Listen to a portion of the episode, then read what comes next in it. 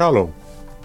Você está em mais um episódio do podcast Exegese e Exposição.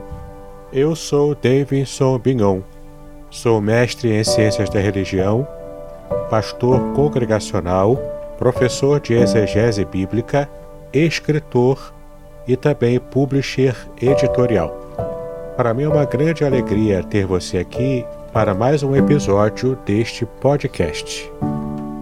Hoje o nosso estudo é especial. Nós vamos falar sobre vitória nos desafios da vida, que foi uma palestra que eu dei no lançamento de um livro que publiquei sob esse mesmo nome. Mas antes de falarmos sobre esse conteúdo, eu gostaria de convidar você a participar de todas as minhas redes sociais. Em meu canal do YouTube, eu tenho colocado toda semana estudos bíblicos especiais em vídeo e também em videocast sobre diversos assuntos, inclusive usando a exegese, especialmente o hebraico e também a língua grega. De modo que será bastante interessante se você tem interesse em estudar esse tipo de assunto. Você também poderá me seguir na página especial do meu Facebook, chamada é, Professor Davidson Pinhon. Se você possui o Telegram, poderá participar do meu grupo gratuito e especial chamado Exegese e Exposição Materiais. Ali você encontrará muito material em PDF e também vídeos e também links especiais sobre exegese para incrementar ainda mais o seu estudo bíblico. Além disso, eu tenho diversos cursos especiais e alguns deles são gratuitos. Basta você olhar os links aqui na descrição deste episódio. Agora, sem mais delonga, vamos para o conteúdo de hoje. Vitória nos desafios da vida. Na verdade, muitas pessoas cultuam a vitória e não cultuam a Deus. Nós vivemos em uma época em que muitas vezes as pessoas querem buscar a vitória a todo custo. Seja vitória financeira, seja vitória na saúde física, seja uma vitória pequena, seja uma vitória grande, a compra de uma casa. E quando usamos a internet ou então verificamos nas diversas igrejas em que os cultos acontecem, nós percebemos, infelizmente, uma idolatria à vitória. Então permanece a pergunta: você cultua a Deus ou a vitória? É muito interessante uma frase dita por Álvaro Granha Loreguian. Ele disse o seguinte: A idolatria é uma necessidade humana por admirar o poder e o sucesso.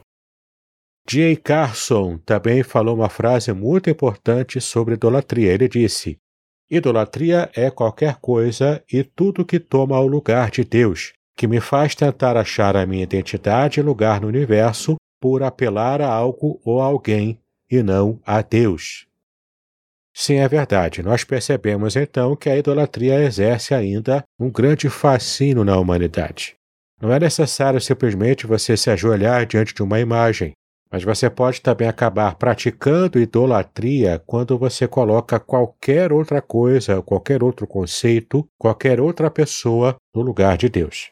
É como disse o poeta Reinaldo Ribeiro: se a sua fé no sobrenatural percorre caminhos que não se traduzem de forma direta e exclusiva em Cristo Jesus, a essa fé dá-se o nome de idolatria. Por fim, uma última frase que eu quero deixar com você é de Amaury Valim. Ele disse o seguinte: A idolatria é um produto da fé competitiva, assim como o fanatismo torna os cidadãos medíocres. Sim, percebemos o quanto a idolatria ela pode ser prejudicial para a nossa vida espiritual. E é, portanto, muito importante que possamos estar avaliando se a nossa relação com o conceito de vitória ela está de acordo com a palavra de Deus e também se nós estamos acabando nos envolvendo em idolatria quando pensamos em vitória. Portanto, é muito importante que possamos agora avaliar a vitória à luz da Bíblia.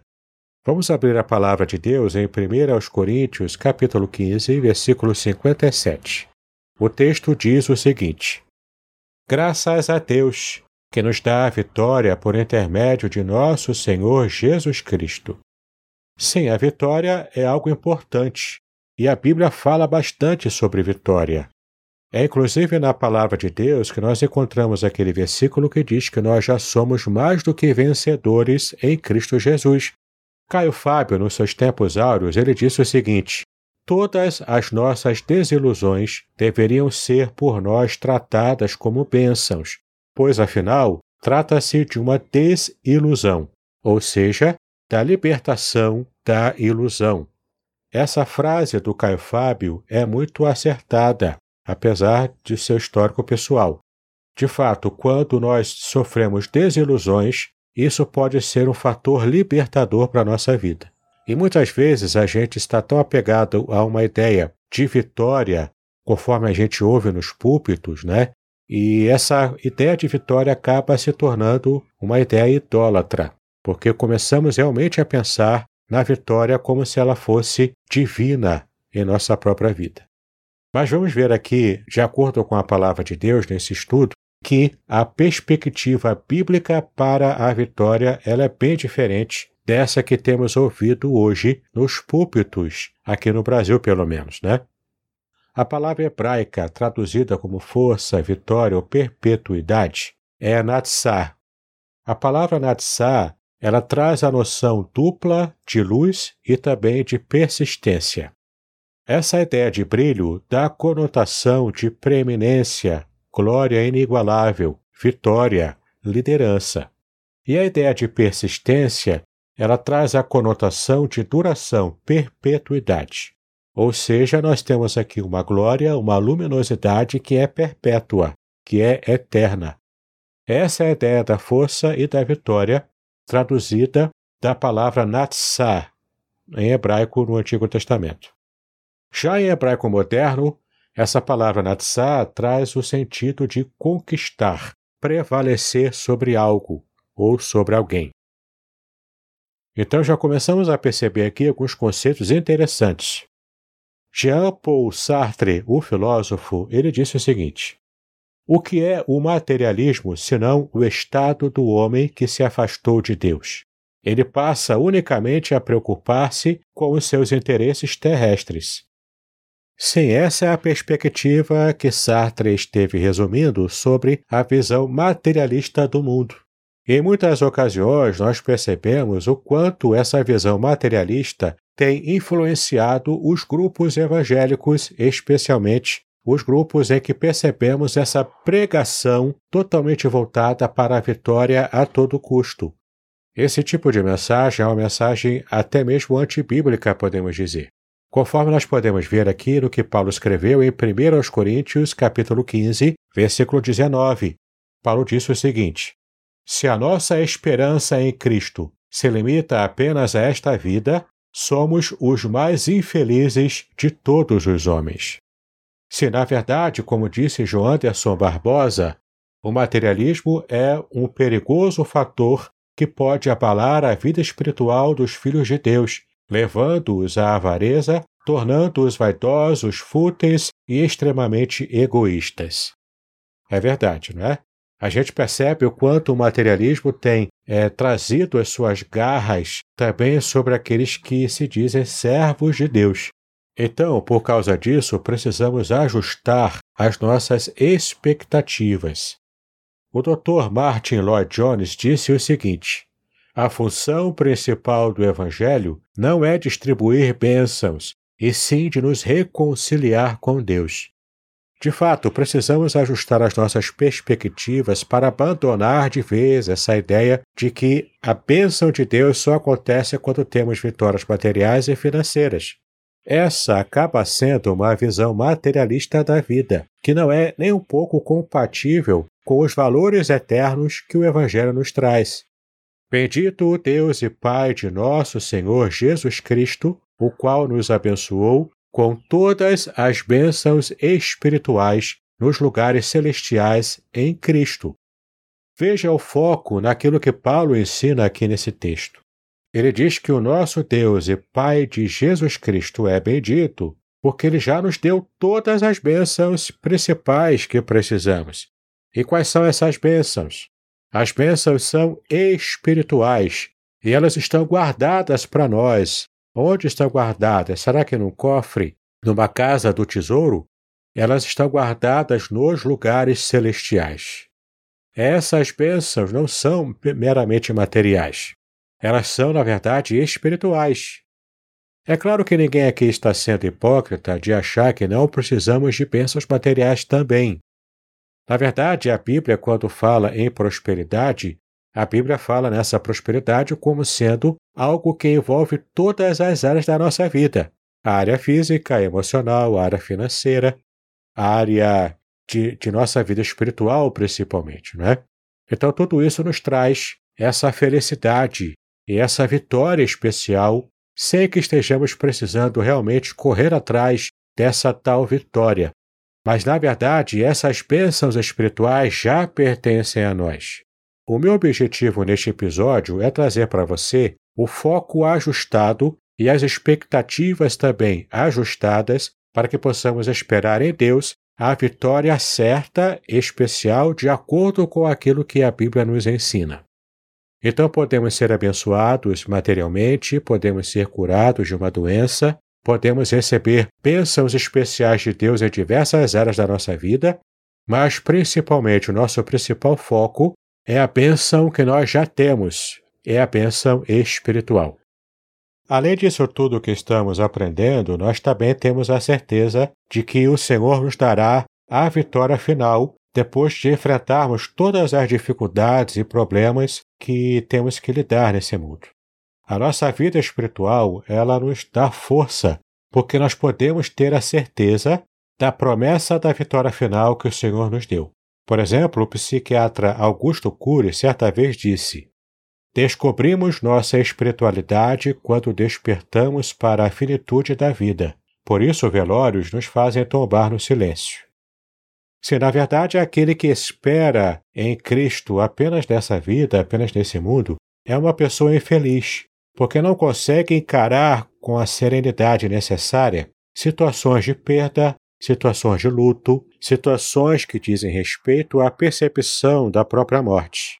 Observe o que Paulo disse em 1 Coríntios 15, versículos 50 a 57. Com isto quero dizer, irmãos, que a carne e o sangue não podem herdar o reino de Deus, nem a corrupção herdar a incorrupção. Eis que vou lhes revelar o mistério: nem todos dormiremos, mas todos seremos transformados. No momento, no abrir e fechar de olhos, ao ressoar da última trombeta, a trombeta soará, os mortos ressuscitarão incorruptíveis, e nós seremos transformados, porque é necessário que este corpo corruptível se revista da incorruptibilidade, e que o corpo mortal se revista da imortalidade. E quando este corpo corruptível se revestir da incorruptibilidade, e o que é mortal se revertir da imortalidade, então se cumprirá a palavra que está escrita: Tragada foi a morte pela vitória. Onde está a morte a sua vitória? Onde está a morte o seu aguilhão? O aguilhão da morte é o pecado, e a força do pecado é a lei. Graças a Deus que nos dá a vitória por meio de nosso Senhor Jesus Cristo. Muito interessante essa passagem, porque ela fala para nós sobre essa promessa especial da vitória final, temos que ajustar sim as nossas perspectivas. A Bíblia nos promete bênçãos materiais temporárias. O maior foco da nossa vida cristã deve ser as bênçãos espirituais nos lugares celestiais em Cristo Jesus. Portanto, temos que ajustar a perspectiva que a nossa vida tem tido devido às pregações que temos ouvido por aí para a perspectiva bíblica, sólida, Portanto, a perspectiva bíblica para a vitória dos cristãos são bênçãos espirituais, primeiramente. E as bênçãos materiais, elas podem até acontecer, mas ocasionalmente. Temos aprendido também que Deus se preocupa com o ser humano por inteiro, que nós chamamos de preocupação holística. Por isso também, Deus nos dá vitórias nas contingências dessa vida. Mas como temos estudado aqui, esse não é o maior foco da vida cristã. A ênfase para a igreja, na verdade, está nas bênçãos espirituais, como nós já vimos em Efésios capítulo 1, versículo 3. Também estudamos aqui que a nossa verdadeira vitória será dada no final de tudo, após a consumação dos séculos, nas regiões celestiais, onde está localizado o nosso verdadeiro lar eterno, conforme podemos ver em Filipenses capítulo 3, versículo 20, que diz: Mas a nossa cidade está nos céus, de onde também esperamos o Salvador, o Senhor Jesus Cristo. Muito bem, espero que esse estudo bíblico tenha sido de proveito para você, para que você possa entender o que a Bíblia realmente nos ensina sobre a vitória do cristão. Não há nada de errado em buscarmos melhorar a nossa vida, termos um pouco de conforto e também é sermos abençoados por Deus em diversas áreas. Mas não percamos jamais o foco. A igreja precisa aprender, na verdade, que as bênçãos que o Senhor tem reservado para ela são espirituais. É nisso que deve estar o nosso foco na nossa vitória final, na bênção final daquilo que receberemos do próprio Deus. Espero que você tenha gostado do nosso estudo e quero reiterar aqui o meu convite para que você me siga nas redes sociais, no meu canal do YouTube, a página do Facebook e também o grupo do Telegram, chamado Exegese e Exposição Materiais. E se você gosta também de mais estudos, tem cursos gratuitos que você pode fazer e um curso também muito interessante que você poderá acessar no link na descrição deste episódio. E fique atento, estarei lançando brevemente o curso bíblico A Trindade Revelada nas Escrituras Hebraicas. Este é o curso mais completo que eu fiz sobre um tema que ainda é tabu até mesmo no meio evangélico. Algumas pessoas dizem, por exemplo, que a Trindade só foi revelada no Novo Testamento. E eu vou demonstrar neste curso que não é verdade.